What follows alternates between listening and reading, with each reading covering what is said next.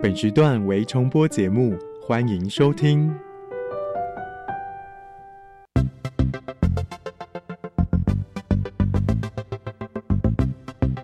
新科技大未来，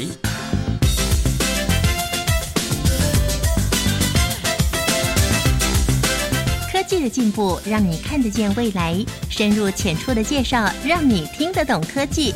欢迎收听由谢若楠制作、吴宜佳主持的《新科技大未来》。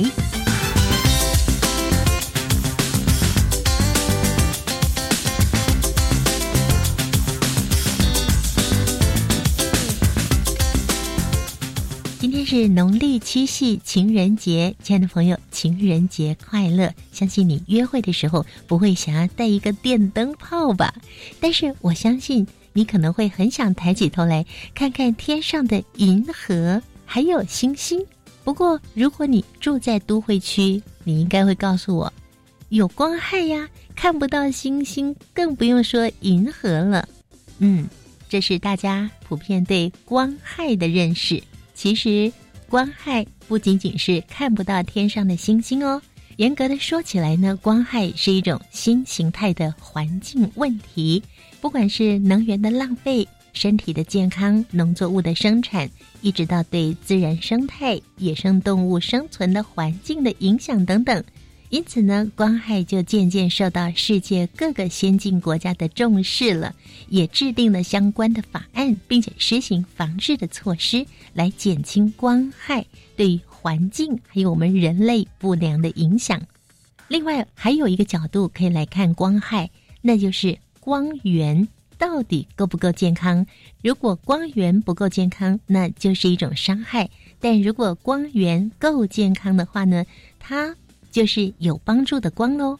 在今天节目中，宜家就要为各位介绍由清华大学的研究团队所带来的类烛光 OLED。让我们先进入第一个单元，来认识光对我们视力的影响。创意嗨一点，哇哦！欢迎收听《创意嗨点》，我是秋红。这样的翻书声，您熟悉吗？五月的国中会考和七月的高中职考是每年国内莘莘学子的重要学习大验收。正在求学的学生，或是家中有孩子正面临升学考试压力的家长，考生们深夜在房间内挑灯夜战、奋力苦读的画面，多数的听众朋友您一定不陌生。但是，听众朋友们也应该有听过，在光线不够充足的环境下看书，对眼睛的伤害是非常大的。如果听众朋友您还是得在低光源的环境下工作或是看书，那您可要特别注意，今天新科技大未来节目要介绍的这一项，在二零一八年未来科技展闪闪发光的新发明——启动照明文艺复兴类烛光 OLED。这是一项全球第一个无蓝光害的平面光源技术，高光值又对视网膜友善，拥有烛光的温润，更有提高照明的健康光源。而在详细的为大家介绍这一项的技术原理之前，本周的创意嗨点，我们邀请到三军总医院眼科吕大文医师来和我们分享一下光的明暗对视力的影响，以及如何选用灯具以保健康。吕医师您好，你好。嗯，在节目一开始，想要请问医师，就是在低光源的环境下念书跟写作，可能会对眼睛造成什么伤害？低光源的时候，最大就是造造成造成疲劳了哈。因为我们知道，在你的照度不够的时候啊，我们瞳孔它就会放大。那瞳孔放大的时候呢，它又会让足够的光源进入到眼中，你才看得清楚。这个光源如果低的时候呢，它的瞳孔就做工就会增加，所以第一个容易疲劳。嗯，所以你就会觉得说，哎，怎么照度不够的时候，就觉得说，哎，眼睛用起来很累。那另外就是说，你会看不清楚，所以这个都会对你的工作的效率啊，也都会打折扣。所以，我们听到医师讲到的用眼过度这一块，其实就是因为看不清楚，所以反而更用力，反而造成眼睛疲劳。对，因为我们眼睛啊，它是一个很精密的一个机关，它就是让你的刚好有足够的光源能够进入到眼中。那当你这个光源不够的时候呢，它就会调节你这个瞳孔。我们瞳孔实际上就是有这个照相机的光圈。嗯，当你的光圈变小，就是我们照相机光圈就跟它的景深，它就会拉大。那你的光圈如果变大，景深就会缩短。所以眼睛就靠这样一个机制在不断的变化。所以当你的这个的背景光如果不够的时候，它瞳孔就会放大。那瞳孔放大，它的这个景深就会缩短。所以当你眼睛你在看东西的时候，你的做工就会增加。可是当你的光比较强的时候，你的瞳孔就会缩小，那它景深就变长了。所以它能够看到的范围就变得比较，所以反而比较轻松。所以一般来讲，在足够的光源之下，你做工它就会减少。光源不够的时候，它做工，因为它要去调整这个距离，所以做工就会增加。对，听起来像是相机镜头的一个对对对，原理跟相机原理是一模一，样的。那就想到相机，那手机其实我们平常很常用的三 C 产品，尤其是手机，想问大家都在说那个手机的蓝光是不是也会对眼睛造成一些影响？蓝光是会对眼睛造成影响。他们以前做一些实验呢，发现就是说，假如你把出生的一两周你生下来两小老鼠，你给它放在蓝光的环境下，你给它照射两周以后，几乎每一只都会产生了这个黄斑部的病变。所以大家知道说，哦，原来这个蓝光对黄斑部是有很大的伤害。那这为什么？就是说，现在在欧盟啊，或者在这 WHO 的建议说，两岁或者四岁以下的儿童完全不应该接受三 C 产品，这跟这里面就有很大的这个远关系。所以蓝光对于黄斑部的影响是蛮直接的。对它如果说是对像如果在这低比较低阶的这哺乳类，像老鼠，它就直接可以造成这个黄斑部里面的细胞凋零啊，那最后造成这个细胞死亡。那在人类的话，因为人类它这个机制比较复杂，而且我刚才讲，我们在光在变化的时候，瞳孔也会缩小，那水晶体的位置也会移动，它会阻绝到一部分的蓝光进入到眼中，所以不会像在低阶哺乳类这么明显。嗯，可是如果你的这个量够大，时间够久的话，对我们黄斑部多少也都会产生一些伤害。因为我们其实，在报道上也常听到关于黄斑部的病变。那请问黄斑部的病变，它具体是怎么样的？是一旦病变就会有更严重的情况产生吗？对，黄斑部病变大概有几种呢？哈，有一些叫做啊，也可以手术的，比如说黄斑部皱褶或黄斑部破孔，它可能会因为眼球受过外伤或眼睛因为发炎，造成这些黄斑部的变化，它使得黄斑部的表面就变得没有那么平滑。那我们就可以利用手术把这个不平滑的因子给它去掉。那病人的视力可以重新恢复。那另外一种呢，我们称为干式的黄斑部病变，就是萎缩型的。它因为这个里面产生萎缩，它就产生一些色素不正常的脱色，或者产生一些不需要的这个废物沉积在这个黄斑部的细胞上面，那造成它的视力不好。那这称为干式。那有一种湿式的黄斑部病变，就是它会它会渗水。就是在这黄斑部周边的血管，它产生很厉害的渗水，水一直渗出来，所以它就造成水肿。那最常见就是像这个糖尿病的患者，他就会这样。另外，就眼中风，眼中风患者，他这个网膜的血管会产生这个渗漏，水都会漏出来，所以这个时候情况下，它就产生水肿，他看东西就会看不清楚。那现在一般来讲，在临床上的治疗啊，如果说是水肿的话呢，我们现在可以打一种抗这个啊血管新生因子的药物，它治疗以后，必然他的视力就会获得大幅的改善。所以这个来讲是没已经不是一个很大的问题。最困难就是干性的，就是它就是因为老化退化的，要怎么样能够减少这样的发生，或者是发生以后是不是能够有一些转变？所以是目前研究的一个最重要的显学。哎。嗯，所以在黄斑部的病变是有一些治疗的方式，只是一旦病变，可能就会产生后续，像最严重可能会导致失明。对，没错。其实医师讲到，其实，在低光源下用眼会让眼睛变得更加疲劳。那低光源下，就是现在的人其实很喜欢，像包含秀红自己晚上也会关灯的时候还在划手机。那如果在低光源下使用这些三 C 产品的话，是不是会增强蓝光对眼睛的伤害？对，因为当你低光源的时候，刚才讲瞳孔会放大，所以它变得更多的有害光源会进入到眼中，当然不好。我们常看一些小朋友啊，他的父母。管他，他就躲在被窝里面。嗯，那他就是对，那就是瞳孔变得更大，因为更暗了。那更多的光会进入到眼中。那蓝光越多，我刚才讲，只要时间够久，那个强度够强的话呢，多多少少对黄斑部都会产生伤害。对，所以在低光源滑手机，其实就是因为瞳孔。瞳孔放大，然后吸入的蓝光也更多了，对对对，所以造成的伤害是比较大的。对对对，因为我们手机其实都有一些像是夜蓝模式，它就是整个荧幕都变黄色。请问那个原理是？因为蓝光跟黄光两个加起来就变成蓝加黄就变成白了，所以说所以黄光就是蓝光的一个最好的抗阻的力量。所以你看到一些不管是这个什么所谓的蓝光贴片啊，或者是蓝光的一些护卫或者一些一些城市啊，大概就让你这个眼这个荧幕啊变得比较黄色、比较棕色一点啊，所以它就对蓝光就有有这样的效果。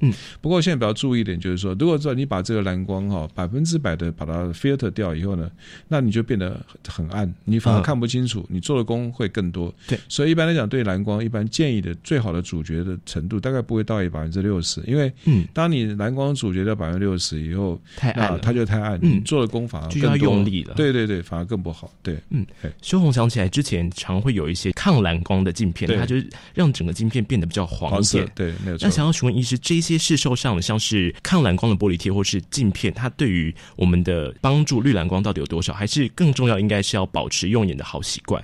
对，用眼好习惯大概最重要的。那绿蓝光的这个当然是有一定的效果，但是我刚才前面讲也是一样问题。假如说它颜色越浅，它的效果越差；颜色越深，它效果越好。可是，嗯，颜色越深呢，看得越不清楚，所以你也不见得可以接受。所以我们大部分一般来讲，而且我有可能用，就外观上也不也不太好看。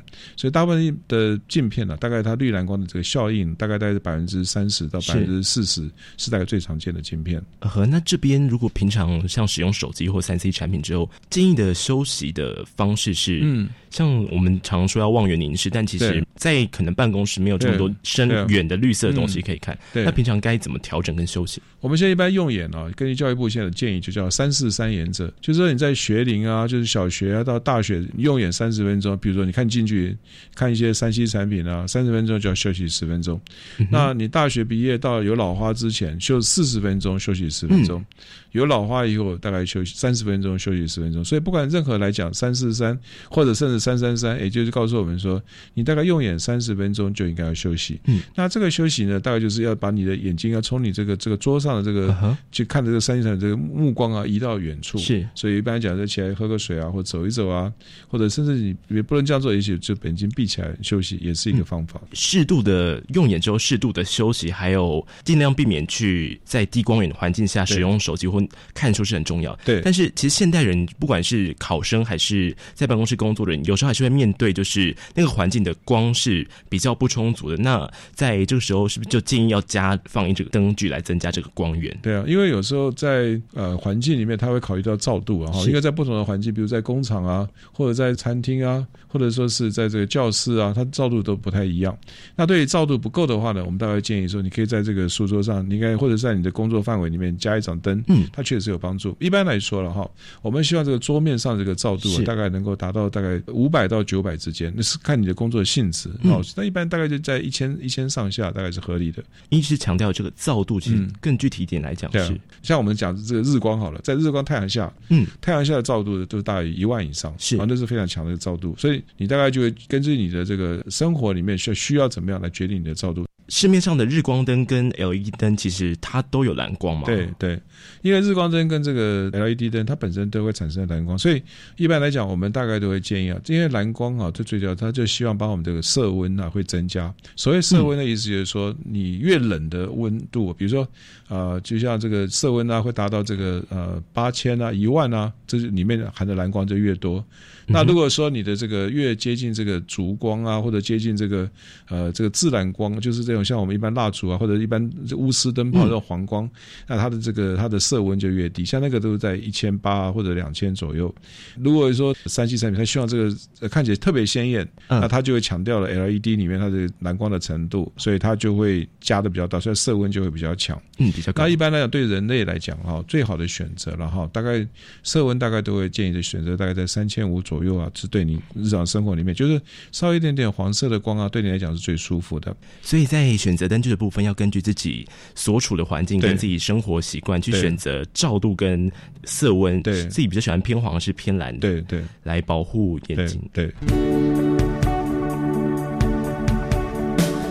今天节目中，吕医师和大家分享了在光线不充足的地方用眼会增加眼睛的疲劳。而且因为瞳孔放大的关系，使用手机的时候会让更多的蓝光进入眼睛，一旦黄斑部病变，就可能会造成更严重的伤害。而平常的时候应该保持用眼的好习惯，在比较暗的地方添加色温、照度适合自己的灯具，以保眼睛健康。在下段节目中，将由主持人吴一佳专访周卓辉教授，对启动照明文艺复兴类烛光 OLED 这项新发明做更详细的介绍。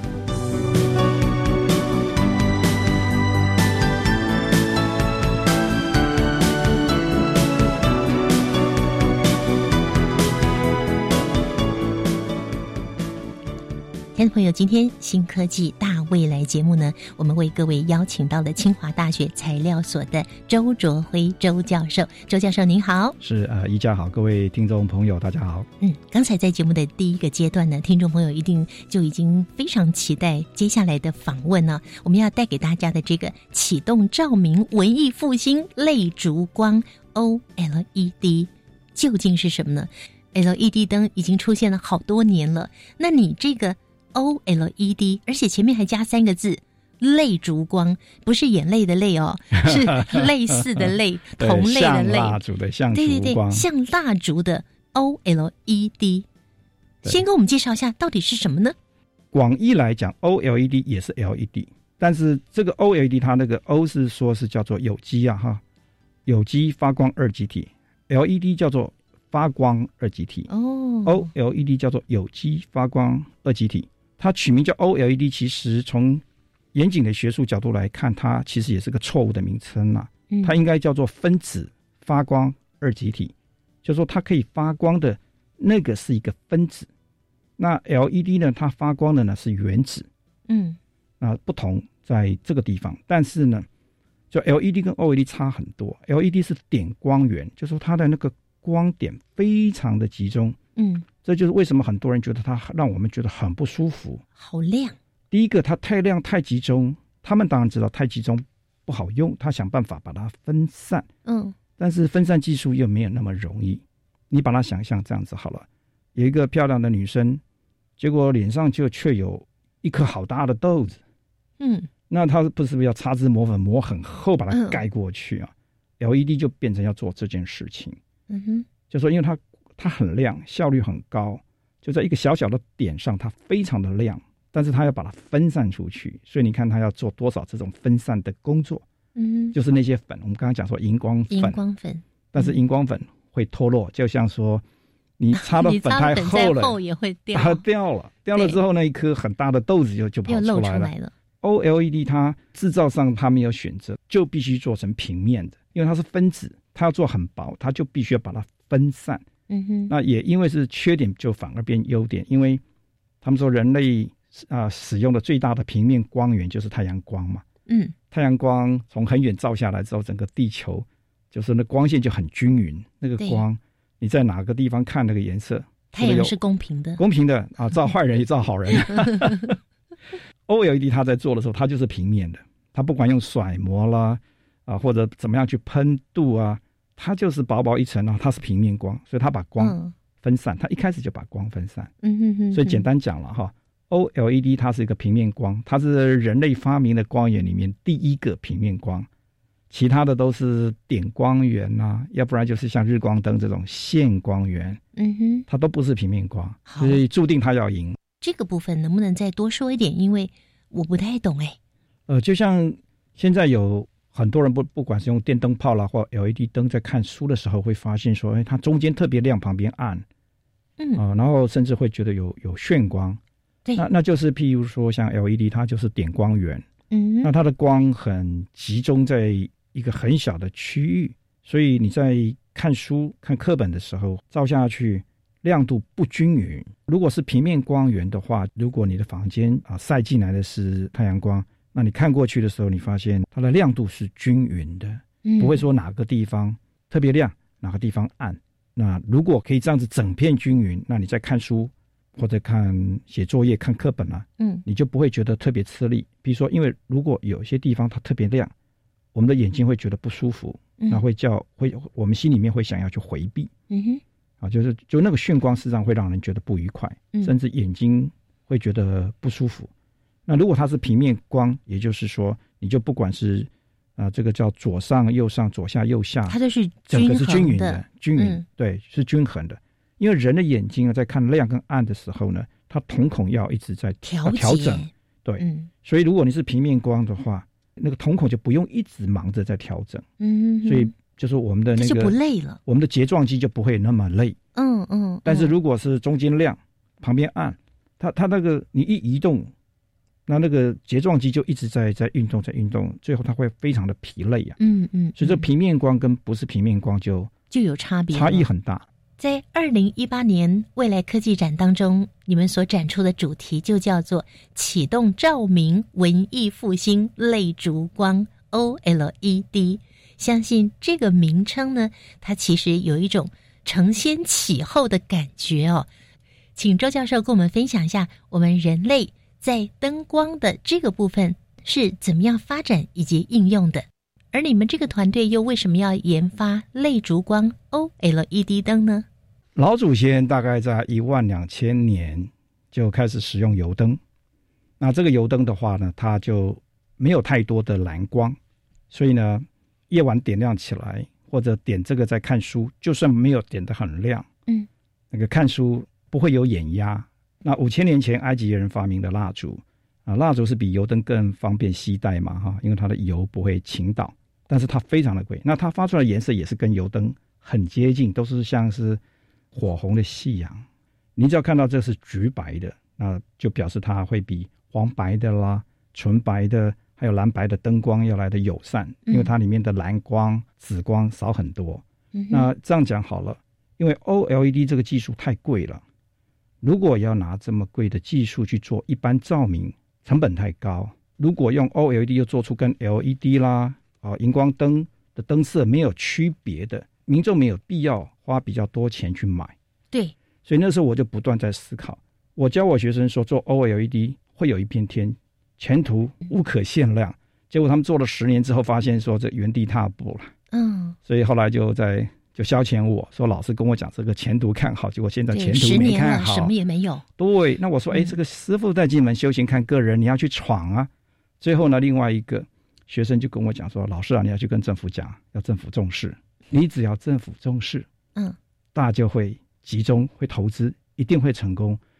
只要 LED 做得到的，我们不要进场。嗯，我们要做它做不到的，那就是烛光，完全没有蓝害，因为 LED 它是要用蓝光 LED 或者紫光 LED 或者甚至是紫外光 LED 去打荧光粉，所以它天生里面就会有高能量的蓝光、紫光甚至紫外光。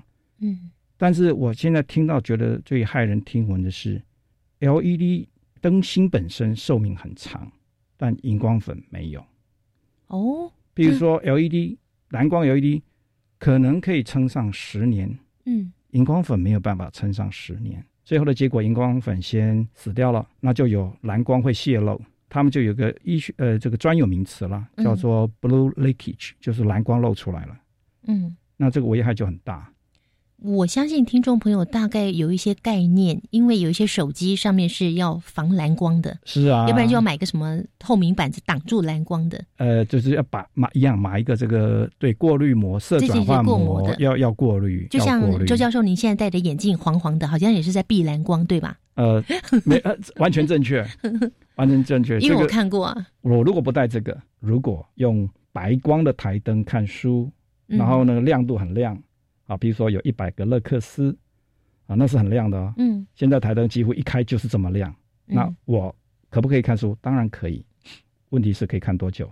答案是五分钟，五分钟对就怎么样了？眼睛就累了。眼睛就开始累了，就涩了。嗯这样子，那你会发现小孩子就开始在揉眼睛，为什么？嗯眼睛产生很大量的氧化性废弃物，产生了非常大的氧化性压力，所以他那个揉，小孩子是不会骗人。当他在揉的时候，表示他眼睛在发炎。好，那如果把蓝光滤掉的时候呢？嗯因为那个一颗蓝光造成视网膜产生发炎的速率是橘光的一万倍。太高了吧？对，所以这就为什么最近在讲光害，光害他就干脆就直接讲蓝害了，就是这可见光里面最严重的、最严重的是蓝光。嗯哼，当然，我也要跟啊听众朋友讲一件事情，蓝光不是这样子的啊，十恶不赦。这样的光在早上刚起床的一两个钟头，嗯你必须要去照。一照了之后，你一天会很清醒，会很快乐。嗯它会刺激我们分泌血清素，这个血清素到了夜晚之后就变成褪黑激素，会让我们非常的好睡。哇，所以它有好也有坏。对，它像药，所以才会有一句很有名的话，很多人都在引用。他说：“光像什么？光像药，过多成毒。但是适量，它就是一个好药可以药，救命。可以救命，可以嗯让我们身体很健康。但过多，就像水喝太多，水中毒；嗯，水太少，那人就挂掉。光嗯也是。那蓝光就是我们白天照的蓝光，够多之后，晚上嗯就不应该再继续照。所以这个是一个偶然中的偶然，因为我们早期在做，我们是先做类太阳光，那也是在偶然中发现的。原来呢，宜家是邀请周哲辉教授帮我们介绍他们的团队所研发出来的类烛光 OLED，但原来在这之前，他们更是研发类太阳光。那这一定也要让听众朋友认识一下喽。我们音乐过后，我们就请周教授来帮我们介绍类太阳光还有类烛光 OLED 制造的技术。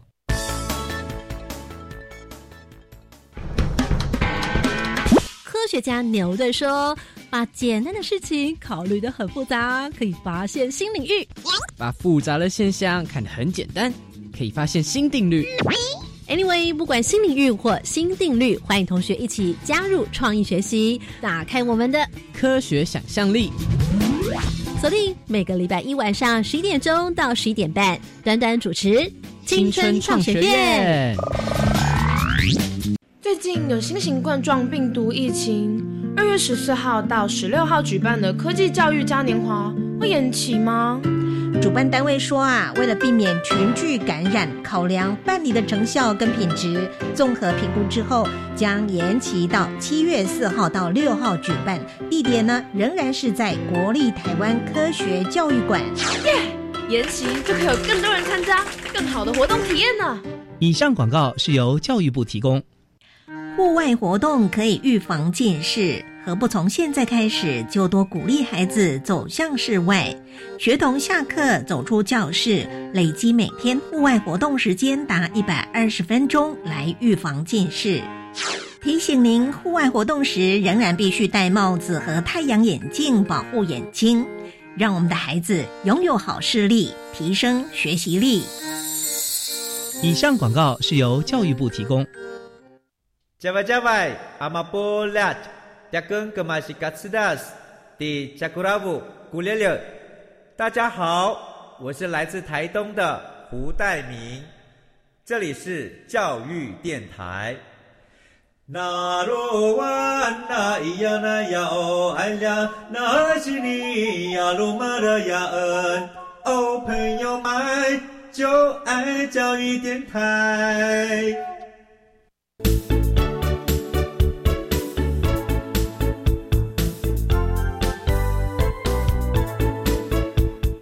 现代科技充满好奇的听众朋友，你现在正在收听的是《新科技大未来》节目。这个节目呢，在一百零八年度的七月一号开始，每个星期三的早上十一点零五分到十二点钟播出。我是宜佳，今天我们邀请到清华大学周哲辉教授，为我们带来他们团队所研发出来的类烛光 OLED。刚刚提到了类烛光之前呢，他们是先发展类太阳光这个部分，我们请教授来给我们介绍一下喽。原来太阳从日出到日落，它的颜色是会变的。嗯，啊，除了它亮度会变，它的颜色也会变。怎么个变法呢？啊，譬如说，你看哈，从那个清晨的时候，它是很暖白的，嗯，就有点有一点火红，然后到了正中午就慢慢慢变黄白，最后它就。一点点黄的白，好，那我们再讲太阳快下山的时候呢，它就开始从这个黄白就开始变橘白，最后就到了火红。啊，然后就是到了一个李商隐爱的要死的，就是夕阳无限好，只是近黄昏，只是近黄昏。但是后来科学是可以解释为什么夕阳会无限好，因为火红的夕阳没有蓝光，这个蓝光会刺激我们，让我们眼睛发炎嘛。会有氧化性压力，所以很不舒服。所以当你把蓝光拿掉的时候，你的眼睛没有压力，你会觉得很舒服。嗯，第一个，第二个，这个蓝光一照的时候，从眼睛照进去的时候，会刺激我们分泌压力荷尔蒙，或者叫皮质醇。你说蓝光会让我们分泌压力荷尔蒙，荷尔蒙更容易，本来有压力的压力更大。就是人在照光的时候，它会分泌皮质醇，除了刚刚讲说会分泌这个血清素之外，它也会分泌。就是皮质醇，或者叫压力荷尔蒙，或者叫醒来荷尔蒙，让我们醒来。醒来吧。白天啊，工作有精神，但是你一直有精神，紧绷很久。嗯。那这压力荷尔蒙过多，最后人就会很难承受，就垮了吧？对，所以那个，所以为什么我我也一直在找那个答案，后来找了几年，总算找到。因为刚刚我们在聊的时候讲到嘛，哈，如果太阳六点下山，九点钟褪黑激素才会分泌。那褪黑激素又称为，就叫做啊天然的。安眠药，嗯就是会让人家觉得很很放松啊，会有有睡意。但是六点到九点还没分泌啊，嗯那你怎么会觉得说像啊吃烛光晚餐会觉得很放松、很罗曼蒂克？我年轻的时候很铁齿，我认为那个是故作风雅，这完全的心理作用。嗯哼，后来发现不是，因为太阳一下山，蓝光一移除的时候呢，嗯它就没有刺激我们去分泌压力荷尔蒙。嗯所以哪一天你试试看，太阳下山，你就不要点灯。如果你要点，你就点烛光。嗯你突然发现，你这个肩膀两侧这边的筋骨松了松了，好像被按摩过。嗯，然后突然之间，你发现自己像一一一一只很萌的猫一样，在那边、嗯也柔软了，很幸福，很柔软，嗯很柔软。哦所以原原来的烛光，烛光它是有这样的效果，有它所以你的这个作品才会叫做泪烛光。像烛光。嗯对，像烛光。那我们是因为先做了一个类太阳光，刚你刚提到嘛，就太阳光的颜色是从日出到日落，它一直在变化。在变化。那原来大自然老早就在教导我们，如果我们不懂，我们就照做。嗯那现在的人类可怜，就是说一种灯从早用到天黑到睡觉，嗯保证生病。那这个被谁证实呢？被国际太空站给证实了。嗯国际太空站上面的太空人，他们从太空站下来之后呢，不止因为说没有重力，那个不是肌肉就无力嘛，嗯啊，肌肉就会萎靡。嗯啊，因为这个肌肉没力的时候，骨头没有承受压力，那个钙质就流失，所以他们下来之后，非常多的太空人不是骨质疏松嘛，嗯如果一摔一跌，那个骨折的很严重哦。嗯他们告诉我们，那个照明计划的负责人告诉我们，这不是最严重，最严重是他们得了癌症。嗯为什么？因为在国际太空站上面，早期的时候不知道，人类知识不够，这些太空人从早到晚，一天二十四小时都点着灯，都点着日光灯，都点着白光。哦，那这件事情，我可以推测，他们在二零一四年以前就知道，甚至会比那个更早，嗯哼，因为他们在二十二零一四年的文章就透露了这一点，说他们打算在后来的几年要把太空站上面的光线换掉，换成嗯。节律照明，也就是像太阳光，嗯，白天亮，休息的时候暗，到了睡觉的时候是没有灯的。就模拟太阳，模拟太阳，模拟嗯一天二十四小时，十二个小时亮，十二个小时暗。嗯。我们是在那个时候先做出一个类太阳光。是。那在偶然的情况下，我的学生跟我讲说：“哎，有个厂商哦，说这个晚上如果点低色温，也就是像就比较暖啊的光，嗯或者像说比较像黄白光或者橘白光的话，对褪黑激素的分泌是有利的。”那我心里在想，怎么可能点灯还会对褪黑激素分泌有利？嗯哼，一定是暗夜有利嘛。嗯后来我才知道这个商人很厉害，他是用相对有利，他就把你说成有利，少两个字，我觉得差很多。其实入夜之后点灯是都有害，入夜白天点灯是有利，但是入夜是都有害，只是两全相亲，两害相权啊，哈、取其轻。然后呢，蓝光少、低色温的会对身体比较没有那么多的伤害，他们把它说这个叫比较好。嗯实际上是应该说相对没有那么多缺点。是所以那时候我们就知道说，好，现在人类已经到了一个没有办法回到过去，回不点灯去了。对，有些人有办法，但嗯那个毕竟是非常少数。那我们是不是在这中间有一个中庸之道？嗯就是万一他要点灯，那我们给他一个是无蓝害的。嗯哼那就那个应该在是二零零九年、二零一零年，我就让我们实验室的全部的力量，通通放在类烛光。那这个是受到欧美非常多人士的喜爱，他们从小到大，他们都知道烛光的好。类烛光 O L E D，这个是一个灯具。刚刚有提到说它是我们人造的第一个平面光源。那刚才你有提到一个甩膜，这是属于类烛光的制造技术吗？因为我们刚刚说这个 OLED 其实真正的名字应该叫 MLED，叫做分子型的发光二极体。分子型的发光二极体。对，它是它是一个会发光的分子。嗯然后呢，通电之后呢，让它发光。这个分子的好处就是说，你可以用溶剂啊把它溶解，溶解之后，你如果去甩膜，你就可以甩得很薄嘛。就像我们做那个润饼皮啊、它这样可以甩膜就可以甩得很薄。嗯，那另外一种是它是抽真空，抽真空之后加热，它就会升华，嗯就直接从固态变气态，就变分子。嗯那变分子之后呢，你再让它沉淀在你的基板，看你要让它沉淀在玻璃板上面或什么，它就是很薄很薄的一层。然后重点是它很薄，然后又很均匀。那因为它很薄，所以呢，你给它的电场就说电压很低呢，电子就可以移动，最后就可以发光。简单讲，说甩膜的目的是为了让它变很薄。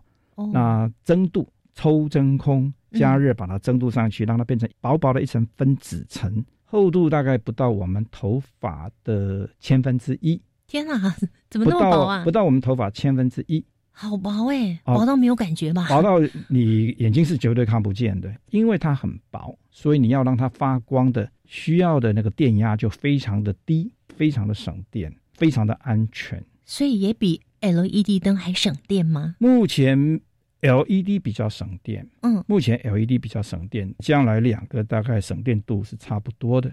现在的 LED 灯好一点的，大概就说它的效率是日光灯的大概一倍半嘛。嗯，OLED 的话，效率比较好的也差不多就是一点三倍，快了，快了，接近快了。嗯。对，但是现在后来我们发现哈，更亮不是重点，就说它的节能后来它会有个极限嘛，嗯。更好才是议题。那光目前的问题是，它不是不够亮，嗯。效率不够高，而是它不够好，嗯，不够健康，呃，非常不健康的，我们要让它变健康。变健康变好，嗯这个空间就有。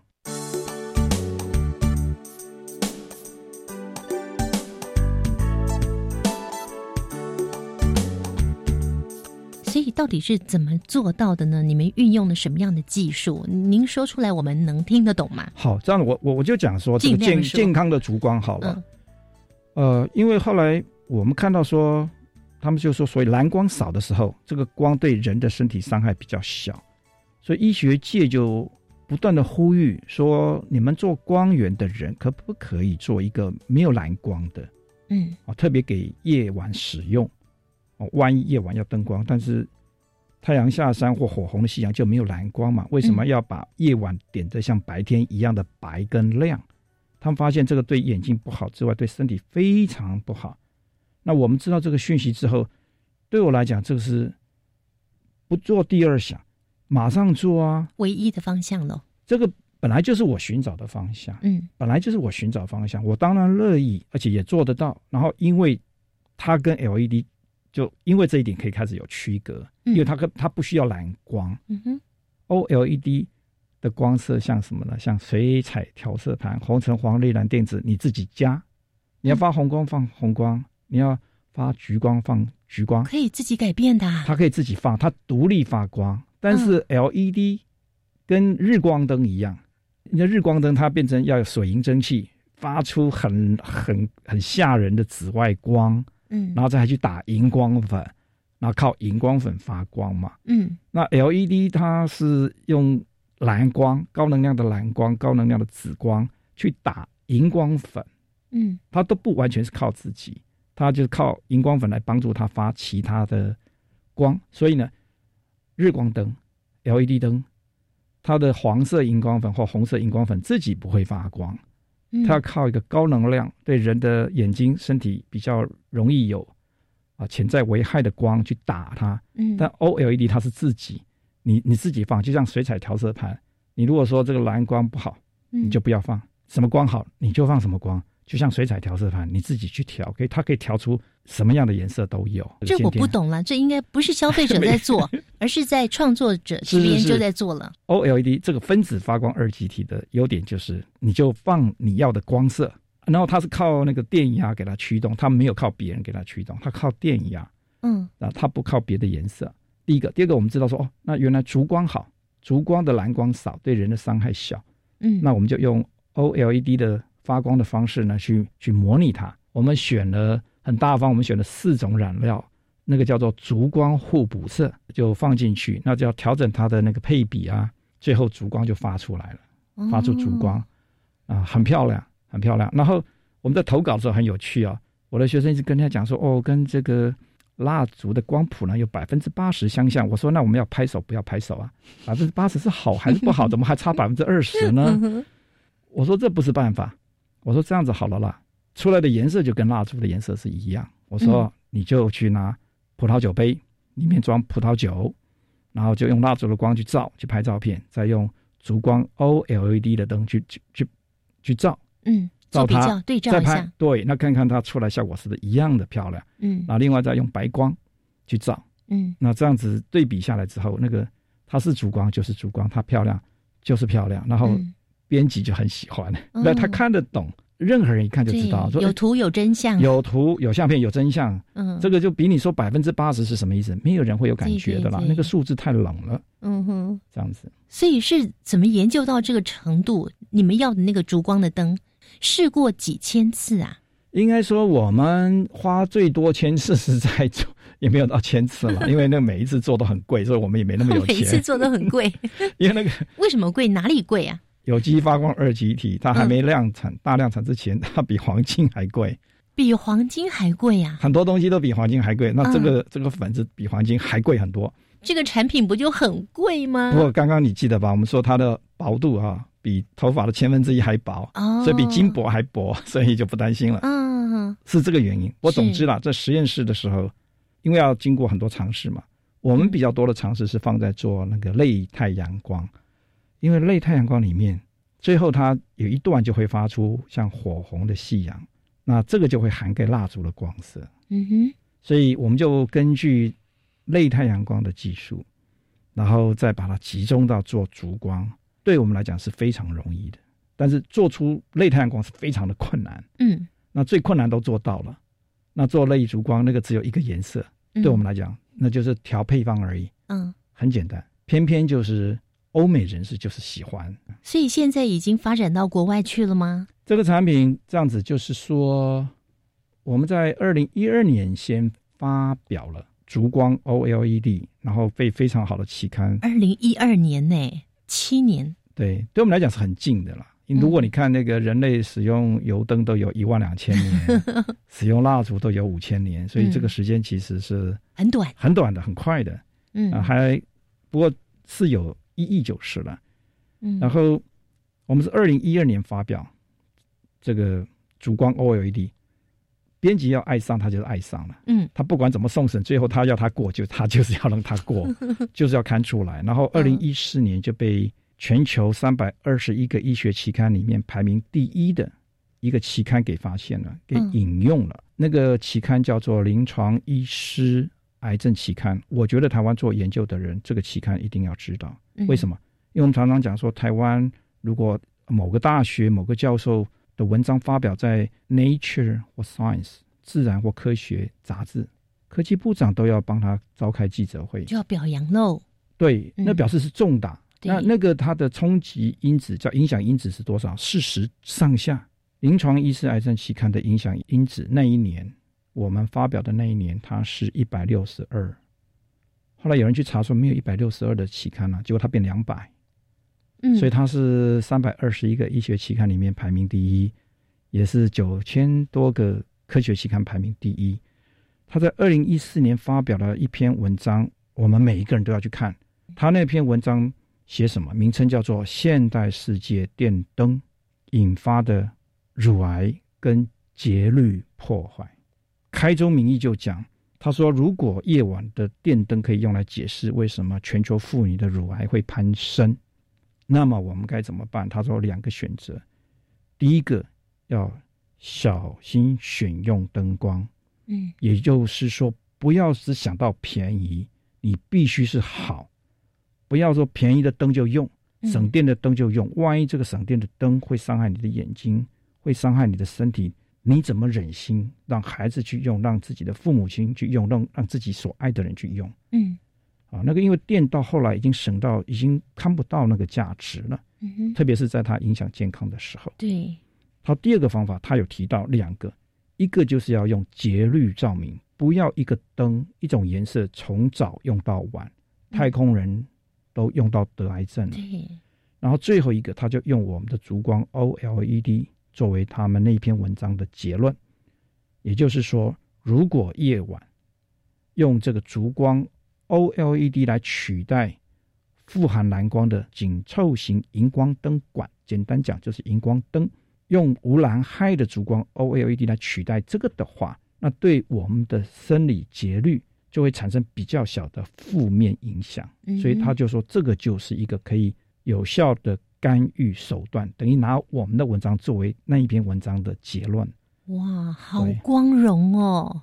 所以，我们今天来介绍这个 OLED 泪烛光的灯嘛，也可以说是我们中华民国之光哎，华人之光，绝对是华人之光，中华民国之光是。对，未来大有可为，大有发展。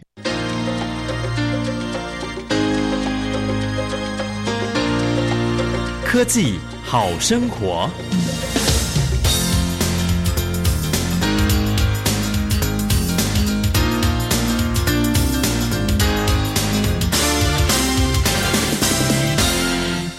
亲爱的朋友，今天新科技大未来节目呢，我们特别邀请到了清华大学材料所周卓辉周教授来跟听众朋友介绍他们团队所研发出来的，而且目前也已经是成品的类烛光 OLED。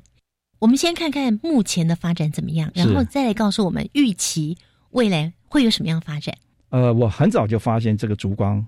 OLED 对人很好嘛，然后我就在研讨会上面就经常讲，应该这样讲。更早的时候，我不是发现发明了那个烛光，啊，应该说是太阳光 OLED 类太阳光。对，其实这个是在世界上产生非常大的震撼，比烛光 OLED 的发明还更伟大。烛光 OLED 是二零一二，但是我在二零零九年就发明发表了人类第一个人造太阳光。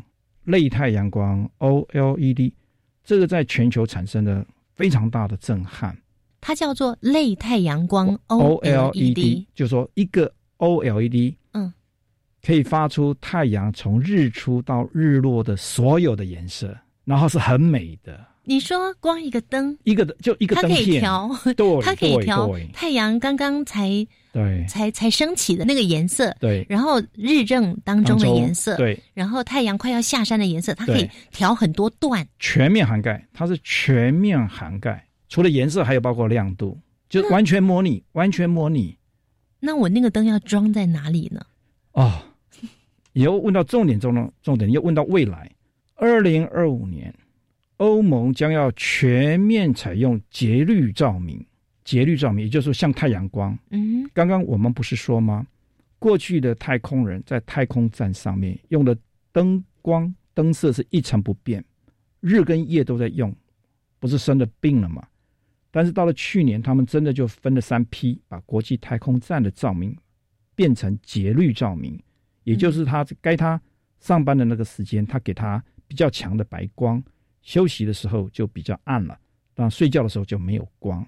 因为这个很贵的技术是先用在太空站的太空人，但是他们将来像我刚说那个 Brenner 啊，George Brenner 送我蜡烛的那个 Brenner，他说他们接着要放在美国的医院病房病床。他说全美国每年将近有三千多万人住院。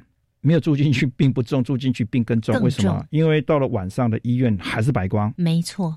呃，你要待久了，那个没有病都会有病，然后甚至去陪伴的人也都会生病。嗯哼。所以接着他们就说，从国际太空站的太空人保护，接着就到病床医院。对，但是欧盟它是全面，它要全面采用。嗯嗯嗯。整个欧盟，所以啊，刚刚宜家就问到一个二零二五。所以就问到一个未来。今天你听到宜家的这个节目是有福的，因为全世界有听到这个讯息的人非常的少。全球七十亿人，五十九亿人在用灯光，但是这个是真的是台湾先发明，夺走全球妇女第一名的癌症是什么？是乳癌。乳癌。然后呢？二零一四年那篇文章，嗯，他说那个原因呢，就是夜晚的电灯。嗯，如果灯还没事，但是电灯就有事，因为电灯非常亮。嗯，没有太亮还没事，就是太亮，然后太蓝，嗯，这样子。那结果我现在做的烛光 OLED 刚好就可以让我们的妇女免于罹患乳癌。所以呢，拥抱暗黑十个小时，就是睡觉的时候当然全黑不用讲，连睡觉之前，我本来跟很多人讲的时候讲的比较客气，是折中版，睡觉前半个小时一个小时不要看电视，用听电视，绝对不要划手机，灯光关暗，其实我认为应该是要关掉，但是后来我看到美国哈佛大学的网页上讲，应该是睡前两个小时就应该要关暗了，不是一个小时。两个小时，两个小时，那是叫善待自己。我常常讲哈，偷来的要还啊，借来的要还，偷的要还还要赔。什么叫偷啊？借，先讲借。到了黄昏后，偶尔要加班，偶尔加班，后来就没加班，那就没事。晚上就不要再工作，晚上不要用眼睛一直在看东西，因为它会过度发炎，没有办法修补。那我说为什么叫偷？偷就说你把它占为己有，把夜晚工作当做理所当然。那这个时候呢，除了要还偷来东西要还之后，还要罚。罚就是你的健康要赔掉，寿命要赔掉，家人要被你连累到。所以专家告诉我们几件事，他说睡前灯光暗，你看多好，那不是很省电吗？然后呢，你会发现身体压力小了，眼睛压力小了。他说，如果你真的不得已要看书，啊，他说请看纸本的书，也不要看电脑。那如果真的要点灯，不要点白光，再便宜的灯都不要。那个，因为如果便宜的白米里面有毒，你要吃吗？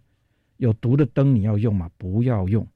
然后他说，如果要睡觉的时候呢，记得全暗，连窗户的灯光都不要给它照进来。万一会怎么办？他说用窗帘，用好的窗帘。我自己知道，好的窗帘很贵，我都我很省钱的人，我都没有用好窗帘，我就戴个眼罩就可以了。很有用，开始前面两天很不习惯呐，有个东西在你眼睛上面，现在是不戴不习惯，爱上它了。嗯，哦，就是说最简便的方式，最省钱的省钱的方式，然后搭飞机的时候就可以用，你可以睡得很好。嗯哼，所以为什么我跟同年纪的老教授看见我身体比较健康，就是因为专家这么说，我就这么做。我们希望你不但青春永驻，而且呢，未来还有更多的创意发明，可以帮助我们有更多的人可以顾到健康，是啊，提升生活品质，可以提升很多啊。对对，到了九十岁还可以打棒球，哇，太棒了。对呀，好，今天呢真的是非常开心，我们能够为大家介绍这个启动照明文艺复兴泪烛光 O L E D，谢谢谢谢周教授，谢谢宜家，谢谢。哇！访问完周哲辉教授之后呢，宜家觉得我的眼前大放光明。好，希望呢这样的泪烛光 OLED 可以帮助我们人类更健康。那么在节目最后呢，我们来听听下个星期要为大家介绍的新科技。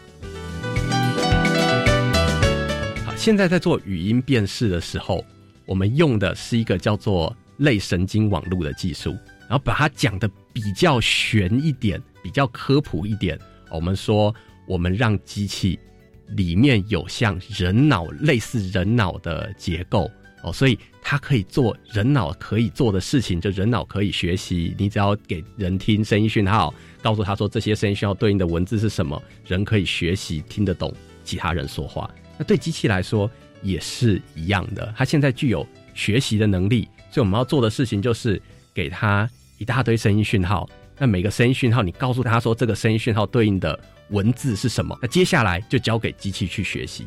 所以它跟过去的方法，像过去我刚才讲 Hidden Markov 的 model 的时候，我们有提到一个东西叫做高选 Mixture Model。那是什么东西不重要，它就是一个人建出来的模型，因为它是人建出来的，所以它有一个极限在。但是如果是用 Neural Network 的技术，用 Deep Learning 的技术，指的就是用类神经网络的技术。如果是用类神经网络的技术的话，机器在非常大的程度上，它是自己学习要怎么做这一件事情，所以它可以做出比过去人定的模型，人教机器大概要怎么做人定的模型还要做得更好。